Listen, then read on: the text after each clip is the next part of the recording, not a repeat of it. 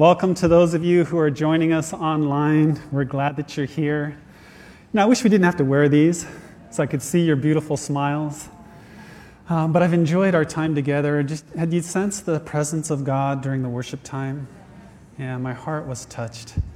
I really enjoy gathering for worship. Worship is one of my favorite things. And I want to welcome you to our series called Awesome God. Uh, he really is one of my very first experiences of God revealing just how awesome He is happened when I was on a trip to New York. I was on my way to New Jersey. I had a three day layover in New York. And uh, unfortunately, I didn't have a place to stay and I didn't have money. But interestingly, I wasn't too worried about it. And uh, I thought, you know what, I'll just uh, play tourist and probably run into some business that needs some temporary help in exchange for a place to stay, and we'll just let it happen organically. I think I was a bit foolish, maybe naive, maybe a combination of both. but here I was walking around playing tourist. I visited the Empire State Building, Greenwich Village, and just enjoying being in this new place. And before I know it, it started to get dark. And nothing happened organically. And so I'm walking the streets of New York, and pretty soon it's getting close to 10 p.m., and I still don't have a place to stay. And then it starts to rain. It reminds me of this t shirt. I don't know if you've ever seen it. It says confidence in bold letters. And below it has a definition confidence is that feeling you have just before you become fully aware of the situation. I think that describes my day. And so here I am, it's starting to rain. I duck into this all night diner just for getting out of the weather. I'm thinking, okay, I got nothing else to do. I'm here. I think I'm just going to read my Bible. Now, I don't recommend that you do this, but back in those days, I'm just a young Christian. So I tried the crystal ball method. You know, when you just kind of open it and see what page it opens to? And, you know, God, in His graciousness, sometimes He allows us to experience Him still. And so it happens to open to Matthew chapter 6, beginning in verse 25, where Jesus is talking about the birds of the air and the flowers of the field, and look how beautiful they are, and God takes care of them, but they don't have to toil, they don't have to work, they don't strive. And how much more important are you? That if you would seek first his kingdom and his righteousness, he will take care of you.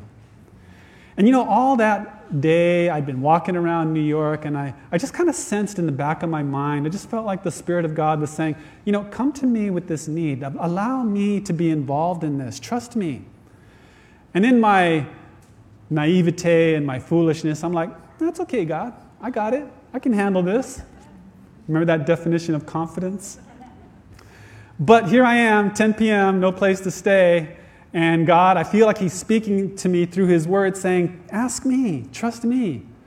And so, you know, back then, young Christian, I'm a little bit cocky. And so I kind of snap my Bible shut and I go, Okay, God, show me. Show me what you can do.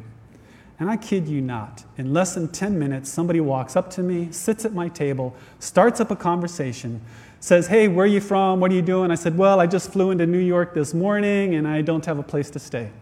And he says, Well, you can stay at my place. I'm like, whoa. Here I am pounding the pavement in New York all day long, looking for something organic. And in less than 10 minutes, when I finally turn to God, He provides. I'm just like blown away.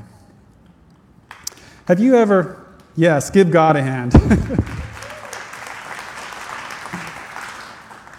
Did you ever experience something where God provided for you? Did you know how that happened? And what I mean by that is, do you know how you could duplicate the ingredients for that to happen again? Do you have a situation now where you need God's help? Do you know what to do to experience God's help? There is something very simple that you can do to experience God's provision. It's very simple, but it's not easy. One of the most dramatic examples of how to do this involves a very old man and a little boy. It's found in Genesis chapter 22. Genesis is the book of beginnings. Everything in the remaining books of the Bible could be treated as a commentary to this book. The first couple chapters reveal God's plan and his intention. The remaining chapters 3 through 11, they display the fall of man and the complexity and the depth of the human condition. And that's where a hero in chapter 12, our hero Abraham, appears on the scene. And before God tested Abraham, he made a covenant with him. Abraham walked for many years in this covenant before he was tested. Verse 22 I mean, verse 1 of chapter 22 says, Sometime later, God tested Abraham's faith. Now, sometime later is a reference to the context of the whole story. You know, you don't jump into a movie in the middle of it, uh, you watch it from the beginning. We need to know the context. And, and so, the context of this story is that um, Abraham, as you, you may know the story, when he was 75 years old, God made a promise that he would have a son and that his descendants would be as numerous as the stars. And the, the, the difficulty of that promise is that his wife was already beyond the years of childbearing. And, and, and beyond that, even more difficult was that it was 25 years before the promise was fulfilled. And so, this is the context. God made a promise. It's been 25 years. Abraham now finally has a son named Isaac and they're about to go on a trip. And the fact that they're going on a trip, the child, and it's a week long trip, takes about a week long round trip there and back. For a little child to be able to make a walk like that, walking for seven days, he's got to be at least seven or eight years old, maybe older, but at least seven or eight. And so that means Abraham is at least 107 years old. Now, after 70 years, most people are thinking retirement, right? I've worked hard. I don't need to prove myself to anybody. I'm just going to relax and enjoy the fruits of my labor because I am in cruise control, right? Or maybe snooze control. And so then one day, Abraham's cruising along and he hears a familiar voice. And so we pick it up. Abraham, God called. Yes, he replied, Here I am. Take your son, your only son, yes, Isaac, whom you love so much and go to the land of Moriah. Go and sacrifice him as a burnt offering on one of the mountains which I will show you. Now, if you put yourself in this story, just think about it for a moment. This is crazy talk. You want me to do what? And for some, this is infuriating. For others, it's absorbing, it's riveting, and people have debated for centuries the levels of meaning. But those who are at odds with God, or at the very least, they try to understand the Bible apart from the Spirit of God. They take issue with this story. How could God possibly command such a horrible thing? How could he do that? Is God a cosmic baby killer? Now, keep in mind, this is a test.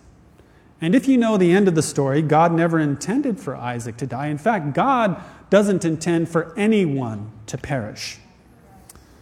The nice thing about a test is that there is no real danger.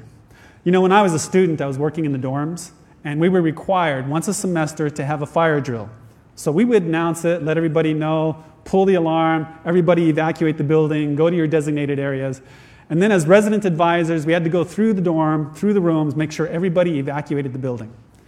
And every once in a while, we'd open a door and there's somebody in their room. Like, what are you doing here? Oh, I'm sorry. I was eating my sandwich and watching my favorite TV program, and I didn't want to go outside. I'm like, dude, you just failed the test. The nice thing about a test is that there was no real fire. But imagine if it wasn't a test. You know, I, I, pray we never hear on the Emergency Broadcasting Network, this is not a test. But in this passage, the Bible makes it very clear this is a test. And even if it wasn't, I mean, think about it for a moment. Let's just say it wasn't a test. Maybe something real in terms of danger was present. You know, from God's perspective and power, even dealing with physical death, that's nothing to God. That's easy. That's not a problem. It's just like you as a parent on a Saturday morning walking into your child's bedroom, waking them up from a deep rest after a long night's sleep and going, Wake up, wake up. You know, that's exactly what Jesus did when the little 12 year old girl died. The whole community was wailing, and Jesus said, Don't worry, she's just asleep. And they laughed at him and they scoffed him, and he sent the crowd out, and he went in there with the three disciples and the parents.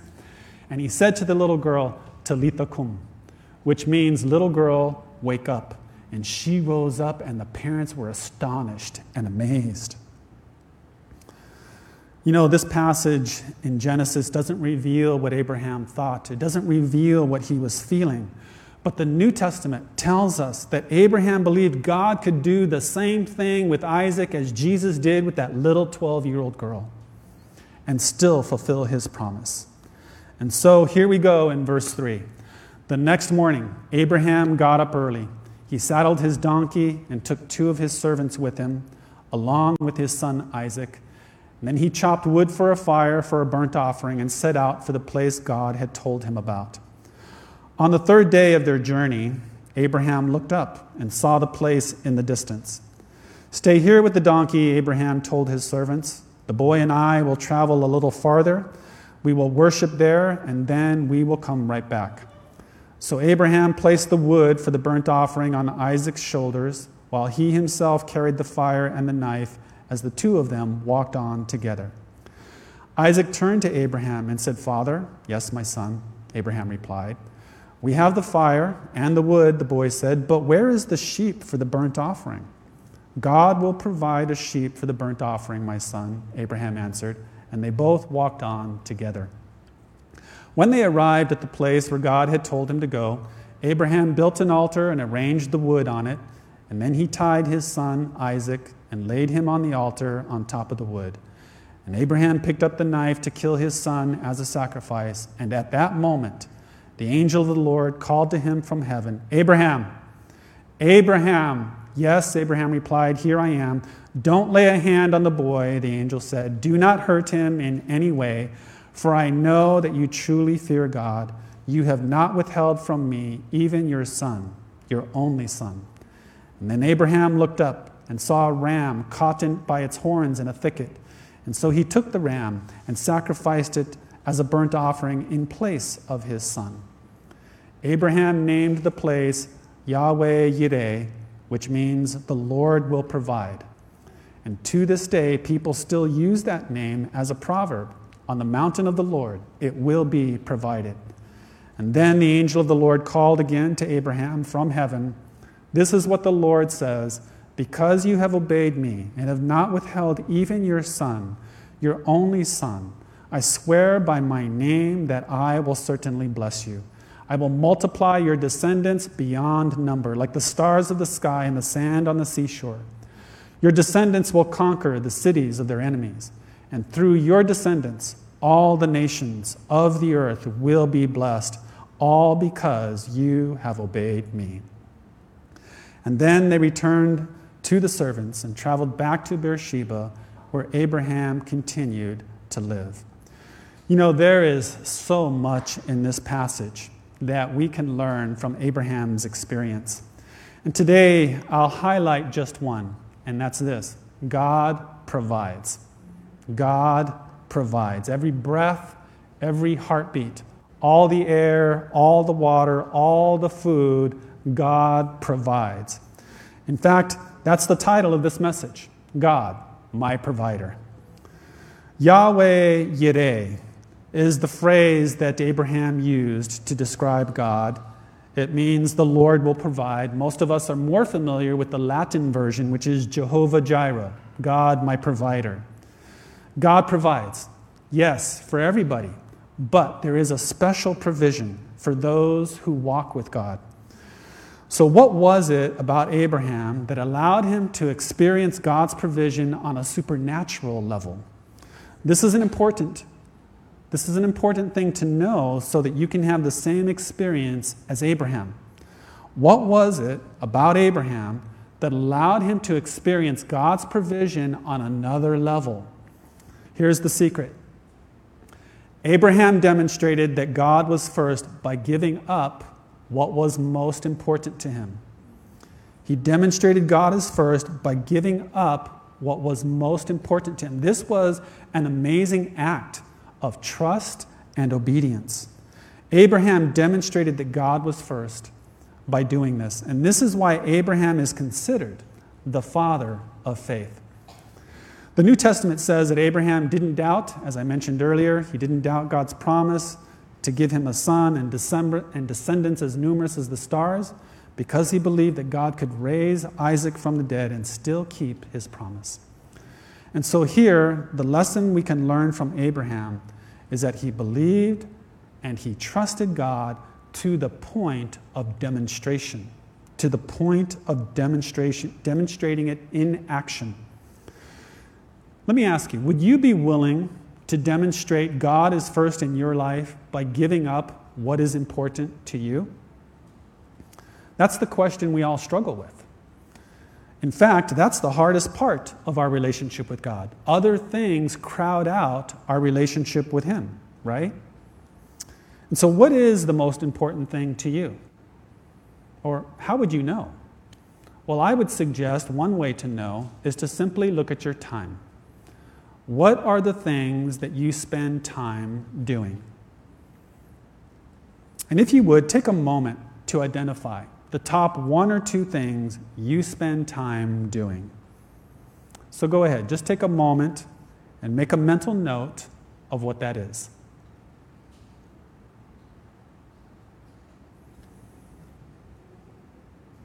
Got it? Everybody know what that is for you? Okay. Now, whatever that is, would you be willing to give that up permanently? Because that's what Abraham was faced with to give that up permanently to prove that God is first in your life. Now, if you seriously consider this, there's usually a struggle that goes on the inside, is there not? I mean, do you feel it? Yeah, there should be some pushback. There should be some resistance to that idea. Did any of you ask, do I really need to prove it? I mean, isn't my relationship with God personal? Isn't that kind of private? Isn't that a matter of the heart? Do I really need to prove it? What about God's provision when Jesus fed the multitudes? They didn't have to prove anything. God is just gracious. God's a giving God. God loves us unconditionally. He just gives to everybody, doesn't He? Well, yes and no. Do you remember Jesus critiqued the crowds that followed him? They, they wanted to follow him. He said, The reason you're following me is not because you're interested in the things of God. The reason you're following me is because I fed you and I filled your stomachs. You know, honoring self is a whole lot different than honoring God because of our selfish nature, we can do all kinds of spiritual gymnastics about our motives and what we think we are. We can even be so convincing to ourselves. For example, us guys, we like to think we're tough, right? I like to think I'm tough, a little bit. But the truth is, I'm not. Actually, I'm pretty sensitive and pretty fragile. You know, I love water sports. I used to do a lot of scuba diving and spearfishing. So one day I got my spear gun. I'm down about 30 feet. I'm going around a rock. And just around my view, there's a big grouper coming straight at me. He's about three feet long, looks like he's about 75 pounds, big purple fish. So I got my spear gun, and all of a sudden, in the moment of that test, I'm like, don't get near me. and like all of a sudden, the hunted became, the hunter became the hunted. I'm like, so you think you're tough, huh? You know, big fish, if you know about big fish, their behavior, they're a little curious. They'll come up the first time just to take a quick look, get a little close, and then. And so after he was gone, I was like, oh, yeah. So I started swimming after him, but he's too fast. I couldn't catch up. Another time, I'm scuba diving, and we're down by the reef, and I see this little fish, and I go up to him, and, and he's just standing there, or just sitting there looking at me. And uh, if you know anything about poisonous fish, uh, they come in three categories. Number one, they're very beautiful, or they're very ugly, or they're not scared of you. And so I go up to this little fish, and he's not scared of me, he's just looking at me. So I get a little bit closer, and then I put my finger out, about to touch him to see what he's going to do, and he just looks at my finger like, What is that? And I kind of pull it back, like, uh, maybe not much in light of my uh, sensitivity to uh, toxic venoms. So later, I'm talking to my scuba buddy about it. He goes, Yeah, I was watching that. That little fish was looking at you like, So, show me what you got. well, apparently, not much. no, my point is this we can easily think we're something, but the truth is revealed in the test. We have to prove our mettle. Honoring God needs to be demonstrated. And the Apostle James explains why. He says in James chapter 2, what good is it, dear brothers and sisters, if you say you have faith, but don't show it by your actions? Can that kind of faith save anyone? Suppose you see a brother or sister who has no food or clothing, and you say goodbye and have a good day, stay warm and eat well, but then you don't give that person any food or clothing. What good does that do? So you see, faith by itself isn't enough. Unless it produces good deeds, it is dead and useless.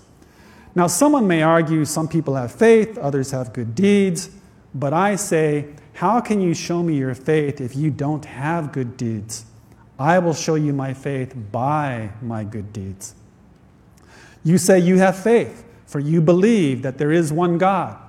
Good for you. The demons believe this and they tremble in terror. How foolish. Can't you see that faith without good deeds is useless? Don't you remember that our ancestor Abraham was shown to be right with God by his actions when he offered his son Isaac on the altar? You see, his faith and his actions worked together. His actions made his faith complete. And so it happened just as the scriptures say Abraham believed God, and God counted him as righteous because of his faith. He was even called the friend of God. Abraham was a friend of God, and he experienced supernatural provision as he put God first. Earlier, I told you the story about my trip to New York and not having a place to stay. Do you know what it was that I gave up in order to experience God's provision? I gave up relying on self. I gave up control.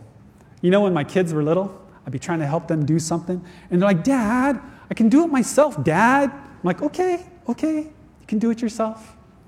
You know, we so desire to be independent and in control.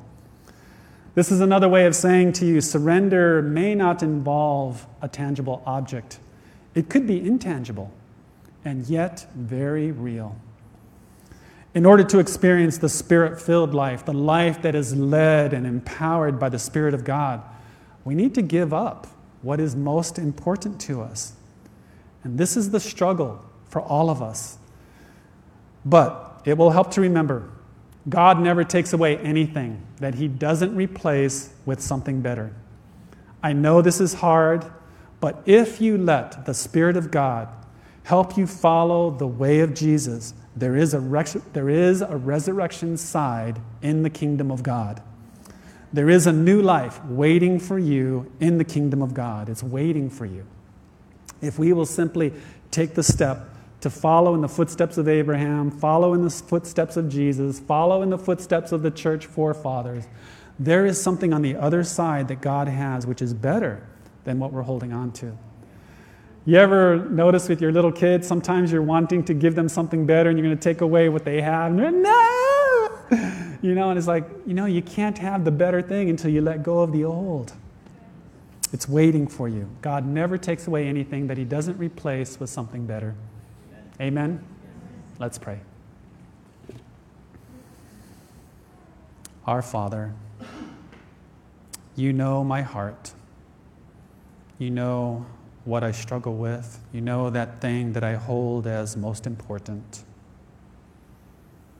And Lord, I ask that by your Spirit, by your grace, that you would enable me to lay it down, to lay down my life.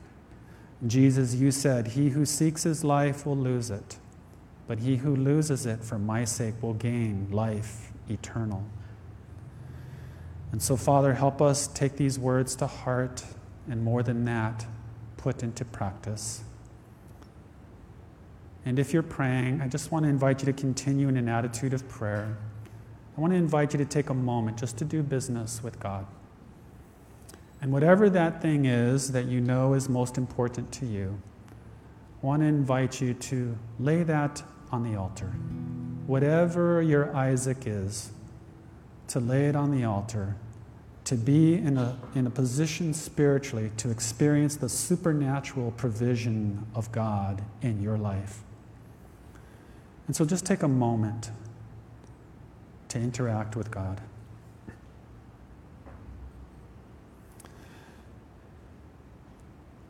And while you're praying, just continue processing, just continue in dealing with what's going on, whatever God is doing. And while you're praying, I'd like to address another group of people who may be in the audience here today. As you're hearing me talk about a relationship with God, you know, you've been thinking about that lately. In fact, you feel like maybe God's been trying to get your attention. And as a result, you're here today. You're actually searching. And if that describes you and you would like to experience God, but you've never made a conscious choice, you've never made a formal decision to invite Jesus into your life, I'd like to give you an opportunity to do that. And it's quite simple. It just starts with the desire of your heart and expressing that desire to God, which we'll express in prayer. I'll pray out loud. You can pray along with me. God will hear you. But before we pray, I'd like to know who I'm praying with. And I have a signal for that, which is if you would simply look up, then when my eyes meet yours, I'll know that we're going to pray together. And so if this is you, if this is something that you would like to do, go ahead and look up at this moment and then we'll pray together. Here? Okay, very good. I see you. And back here? Okay. Anybody else? Don't want to miss it. Right here? Anybody else? Right there? Okay, I see you. And there. Very good. And here. Okay, let's pray. Father, thank you that you've been getting my attention lately. And as a result, I'm here now. And I'm making a choice to come to you, to open up to you, to invite you into my life. Lord, I invite your spirit into mine. I ask you to forgive me for the things I've done. You know what they are. I thank you for Jesus and what he did for me in dying on the cross. And I receive your forgiveness, your spirit of forgiveness. I receive your Son into my life. And I ask that you would cleanse me, forgive me, remove any condemnation, remove any shame. Lord, allow me to start afresh in my relationship with you. And Lord, I pray that you would show yourself to me. And I ask that you would show me the way, how to live life your way, because it's been hard on my own. And I ask, God, that you would make me the kind of person that you designed me to be. And I ask all these things in Jesus' name. Amen. Let's give a hand to those who prayed that prayer. And if you prayed that prayer, I want to ask you to do two things. Number one, tell a friend. Chances are the people that you've been hearing talk about God, they made the same decision. You can learn together, grow together, we're better together. Secondly, uh, we have a gift for you. It's a little booklet called One to One that will help you develop your relationship with God. Just come on over to this table, and some lovely people will connect with you, and uh, that'll be a good start. Sound good? God bless you guys. Have a great Sunday. Have a good week, and we'll see you next Sunday. I'm rising up with you, rising up with you, rising up with you, rising up with you. You take me high on the wings of your truth. Yes, I'm rising up with you, rising up, rising up with you.